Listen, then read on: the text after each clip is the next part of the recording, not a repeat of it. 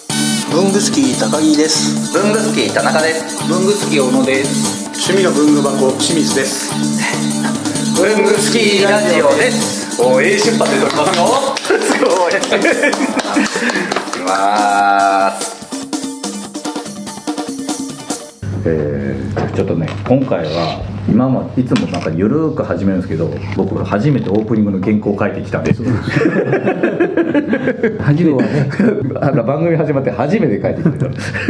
ではいきます、文具が好きな方文具を作っている方そんな方々を応援する文具専門プログラム「文具スキーラジオ」のお時間です進行はいつも通り私田中こと田中が務めますそして一緒にやっていただくのはこちら高木さん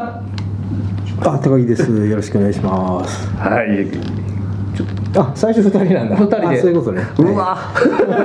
せっかく原稿を書いてきたのにな。まあまあまあまあこんなもんですよ。そんな我々は。そうか、今日は二人で、そうか、出雲のね、そうも一人が違うねんですよ。そうだ、ゲストだから。そうなんですそうだ、そうだ。ついにこの人がゲストになっちゃったんですよ。ねじゃあというわけ改で、めてね今回ね諸女作ですかうん。の文房具改造マニュアルを書いた、はい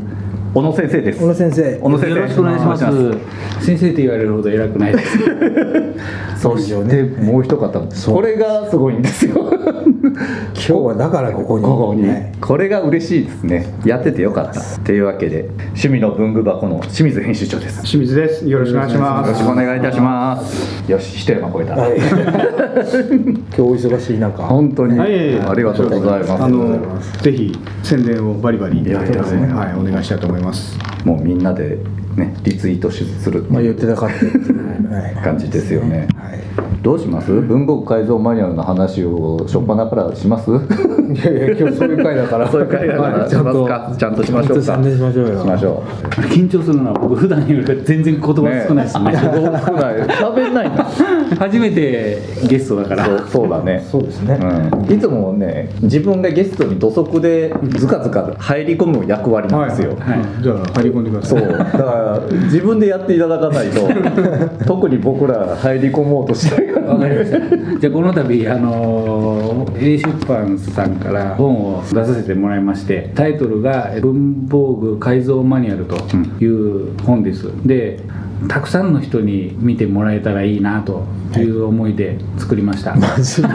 目だね小野先生は真面目ですね普通のことを言ってるじゃないか小野先生真面目だなさっきアマゾン見たはいら一応ベストセラーナンバーワンに。おおあ、そうなんですか。えはー何い。もコレクション、コレクション、コレクショコンレクションえちゃん。すごいすごいなんかねいろんなジャンルのところに置かれてるっていう情報が、本屋さんではね本屋さんで、うん本屋さん迷ったんじゃないかな。迷うよこ れは文房具っていうカテゴリーあるとことないとこもあるしね、まあればまあスッと入れてくれるかもしれないけど、 ラジオライフ。ラジオはいラジオライフの隣に置いてある。なるほどああ、もうこ改造系の方に行くのね。 お前はラジコンとかラジオとそうか。で今日はあれあのファッション誌のところに置いてあってメンズファッションにあったんです。あメンズのくくりでメンズファッションだったね。これ革のカテゴリーがあるからかいやな。ーねこれはね、問題作ですよね。タイトルがねすごくいいと思ったんですよ、ねなんかめちゃくちゃ売れそうなねえ。匂いがするなんか全部馴染みのある言葉なんだけど、文房具も改造もマニュアルも今までなかったですもんね、これあの清水さんにつけていただきまして、まあ、悩ん悩んだそうですねいろいろとあ案はねアイデアはたくさんあったんですけど、へー例えばあ僕逆に知らないですそのアイデアあそうなうんだ、ん、なんかもっとね軽い感じのあーのがあったんですけど、ちょっとなんか分かりやすくストレートなあーもうね方がいいなと思いまして、はいズドンと分かりやすいこれそそもそものきっかけは文具好き。の記事、私が知る限りは編集プロダクションの、はいはに前勤めてた方が文具好きで、えー、と私のコラムコラムを見つけてくれて、でそれを百書作うんうんって清水さんにも持ってきたはいって話をお聞きしたんですけど、うんうんうん合ってますまあ大体合ってますで 私のところに話来たのが、その清水さんがこれをやるって決めてくださった後 に、はぜ絶対断らないっていう前提だか ね。けるとか何も出しななくうん、あので あえっとねその最初に捕まえて捕まえてくれ た人から連絡があって、なんかこういう企画を通したんですけどいかがですかっていう著者ってそういうもんだいやわかんない経験ないと分かんないですよそうだね断れないねで通したってやつ実はそれ、えっと昨年の春ぐらいでしたよね最初そうですねうんで最初お話しいただいてたんですけど、去年僕があの、うん忙しいからある事業を、いや、まあ立ち上げたて手帳事業を、えあのもうあの本番、うんまあ、サービス開始の直前であのすごく忙しくてっていうのとあと会社のあの副業問題が片付か片付いてなくて、うんちょっと清水さんのところに一応ご挨拶して、ええあのこの度ありがとうございます、でちょっとあのあのとこんなこと言わせてもらうのは大変恐縮なんですけど今こういう状態ですので、ちょっとお待ちいただくこと、ええ先の長い話にしていただくことはできませんか、っていうお願いをしてで何回かこう出版計画を立てるたんびにこうどうですかっていう打診をいただいて、あー飲食の打診計でいただいてたんですよ、で今年の4月ぐらいにこれもうあのどうしても出したいんだけど、清水さんが気変わっちゃったらこれだもうせっかくの機会を失うなと思って、ふっと思った時に副業にしなきゃいいんだと思って、うんで会社に「もうお金いらないからやらせてくれ」と、言ったら普通に「お金もらっていいから普通にお前はやれ」って言ううんうん言ってくれたので、で一気にガッと進んで、で今年の4月ぐらいに実際こう、あーやらせてもらうってことになりまして、清水編集長はこれなぜゴーサイン企画それ来た時に、ゴーサインも何も、ええ自分はあのまあ雑誌が好きで、えで文房具が大好きで、えでその好きが高じて雑誌作りやってるので、当然、ね、こういった機会が来れば、まあ、やります よね自分の自分の,、まあ、自分 のね、まあ、立場としても、まあ、一応雑誌編集者ではあるんですけれども、会社に属している、まあ、サラリーマンみたいな立場としては、ゴーサイン出すのは会社であって、ね自分はだからやりたい企画だあかーら、まあ、それをいかにこう予算組みしたりとか、はいいはいろんなことやって作りたいと思ってるので、はいまあ、こういった企画来ればもうとにかくゴーサインを出すっていう感覚じゃないですいかにできるだけ早くいい時期に世の中に出せるかなっていうのがいつも考えることなんでまずもう作りたいっていう、まそうそうですはいなったってことですよね、非常にありがた いすごいね k q b こじらじ毎週木曜7時半に配信文房具の世界で活躍している方のルーツをクリエイター集団 k q b が深く落ちる番組です代表お願いしますはい代表の山本修行の山本です、え k q b のこじらじよろしくお願いしますお願いしますお願いしますいやいやいやあのねもういやこれタコ以上のタコでございます。ありがとうございます。アメリカからブルースじゃないですか。Hello, I'm from USA. いや、もうラ僕一文具ファンとして心配になっちゃったのが、当然趣味の文房具で、はいい、わゆるその宣伝出していただいてはるいメーカーさんいっぱいね、はいはいペンメーカーさんもいらっしゃるじゃないですか、はいはいでもこの本は、そういったメーカーさんのペンも、はいもうめちゃくちゃいじり倒すじゃないですか、うんうんうんそれがなんか単に心配になってしまったんですか、まあねそのまあ基本的にでも本を出すのは自由自由まあね、法律があって、まあ憲法があって表現の自由っていうのがあるのでで自分たちの仕事はそういう表現の自由に乗っかって何でもできるっていうのがね、だからところがまず前提だただそれとそ憲法があればそれとは違う法律もたくさんあって、当然そっちの法律も守って本を作んなくちゃいけないのでそれはやっぱり本を作るための基本中の基本であって、自分がいる A 出版社は趣味のだしいろいろ作っててオートバイとか自転車とか。釣りとか、サーフィンとかだオートバイとかは免許もいるし、車検も必要じゃないですか、と法律がものすごく絡んでくるので、当然ね、免許でバンバンスピード違反しましょうよっていう本は作ってはいけないわけで、まあ、法律に基づいて、でね怪我したりとかしちゃいけないので、そういうことも考えながらでも趣味なので、趣味性も追求してっていうのが大事ででそういういろんな趣味の中でやっぱりこう工作をするとか、改造するって、なんかね趣味の雑誌のね基本だと思うんですよ自分はまあ昭和40年代生まれで確かに小学生の頃は、あの科学と学習はいはいはいですね学研やのってそうそうそう、まあ付録がついてきて、家族まあ、工作するわけですよ、はい電球を点滅させようみたいなので、配線うまくいかないと全然つかなくて、うんなんでなんでみたいな,、うんみたいなこともあるし中学生の時は、まあ、無線とかね、はいはやって自分の時代はマイコンっていうことが出始めてて、いはいはいはいあれもだからまあでも組み立てですよね、うんで今はそれがどんどん進化してって、うんボードを組み替えるとか、はいはいはいみたいな、まあ、工作のもあるし、昔から自分が雑誌が好きになった原点ってそういう工作がすごく絡んできますよあ雑誌を見てそれでおしまいじゃなくて、はいはい雑誌に触発されて部品買買いに行くとか、うんうんうんまあ材料を切ったり貼ったりとか、うんうんみたいなことがあって、まあ、プラモデルとかもねすごく流行ってたし、ーうんだから別に工作っていうテーマ改造っていうテーマは雑誌の王道なんですよね、うんうんうん何回かこう邪魔させてもらって、はいお話しさせてもらった時に、清水さんおっしゃってたのが、文房具を改造しても命に関わらないでしょうっていうそう最近ねよく聞くのが、う学校のね書道の時間がどんどん減ってるとか、うん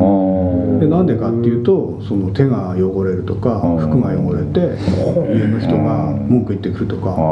ーで先生もね授業の時間の大半は墨すったりとかうん道具を準備したりとか型したりとかうんほとんどそれで終わっちゃうんでんなんか面倒くさいみたいなのもあってどんどん減ってるとかでもね手が汚れたりとかで何やるんでも汚れるし。で自分が作っている趣味の文具箱とかも万年筆とかうんインクの話が出てきますけど、ね手とかもうボンボン汚れるわけですね、逆にそれがなんかかっこよかったりとかうんするんじゃないのっていうんであのわざわざ汚れてる手をねわざわざ出したりとうか、んみたいなことで改造するとか工作するみたいな楽しみってうん全然昔と変わらずにあるはずなんですけど、うん減っちゃってるし、んでそれいうそういうとこに楽しさがあるっていうのを気づかない人も増えてるんじゃないかなと思ったんですね、でそんなことを本さんと雑談とかしながら盛り上がっていったっていうのもありますうよね、んこれ基本的に今中身に入ってる改造の内容って文具スキーのサイトに載ってるやつですか がそれとも新作半分ぐらいか半分ぐらい半分清水さんと話してて出てきたのもなありあります例えばラミーピコラミピコピコって伸縮性のね短いんだけどワンノあッこクれでか伸びるっていう伸縮自在のうん、名名名品があって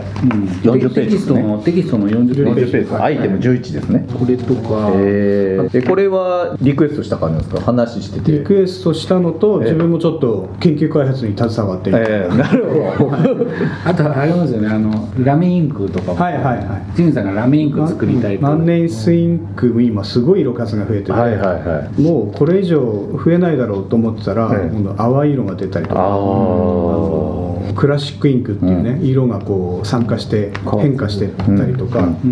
クラシックじゃないけどカールインクも出てきたりとか、うんうんっていう中にあの光るインク、キラキラ光るインクも出てきたりとかテキストした何のページがテキストね58これか、あ本当だラメインク画面画面を入れるアイテム17これ撮影期間が実は決まってたんですよ、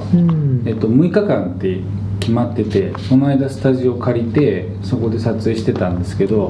実はあのやるって言ってややることにしてた工作の中でまだ試作もできてないやつとかがいくつかあって でその中の一つがそのラメインクで,、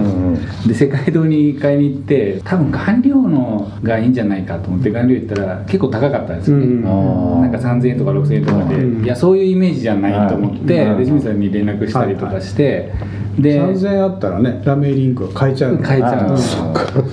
で100均に買いに行ったら100均に買いに行ったんですあの探しにね材料ね材料化粧だああ書いてるねそれをこう入れて実験いろいろやってみたんですけど洗ったらやっぱり万年筆からピカピカになっちゃダメだからこれ詰まるわと思ってそれも一応ちゃんと書いてるんですよだから結構見切り発車したやつとかありありますよねうんこれいつも通りマクドナルドで試したうん試したんだけどもうスタジオでもうぶつけほぼぶつけるで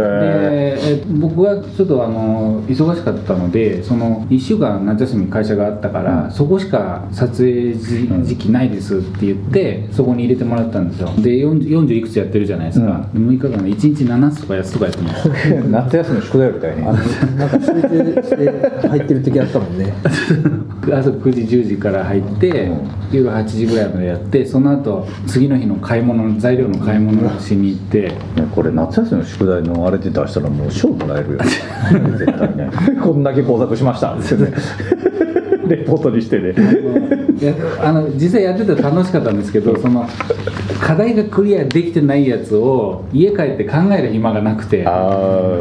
そこがね苦しかったですねあえーでもやっててね本当工作って楽しいなとは思いましたけどねこう一応分かれてるじゃないですかボールペンの改造、万年筆の改造鉛筆シャーペン、その他の文具ケースで革かリングノート、手帳カバー、これはもうカテゴリーはまず最初に決めたんですかこれはうん誰決めたんですか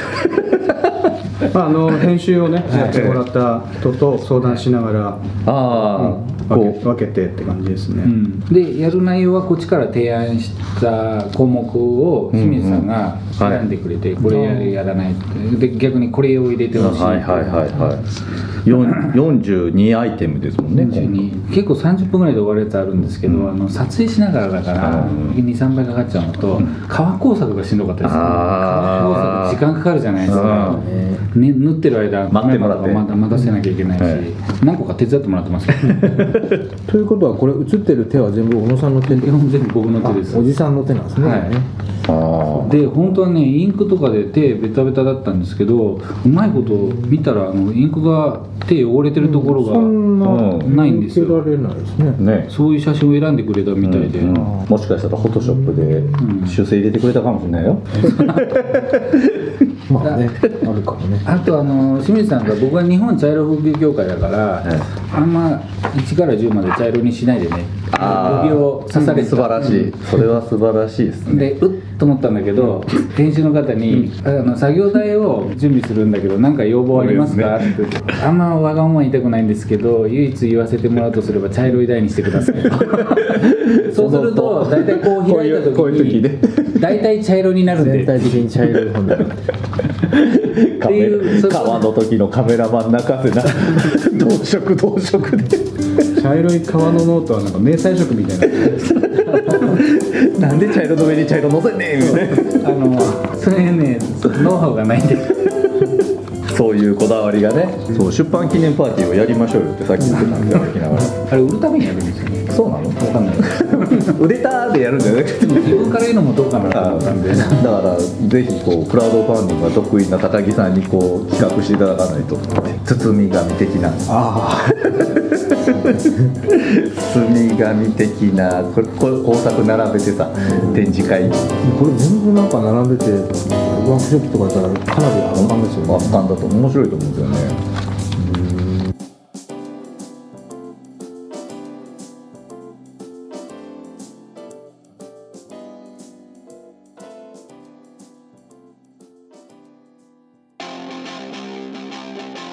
いやー文具スキーラジオもお便りとか欲しいですよね欲しいですねもう反応欲しいですねというわけでどのようにすればできますかえーまず文具好きの会員の方はログインした後にコメント欄に記入ください TwitterFacebook などの SNS でもお待ちしておりますメールは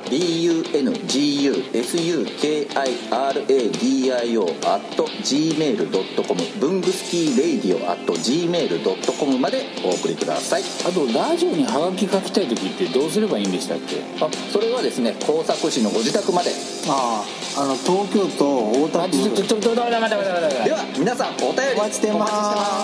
すこんな感じですね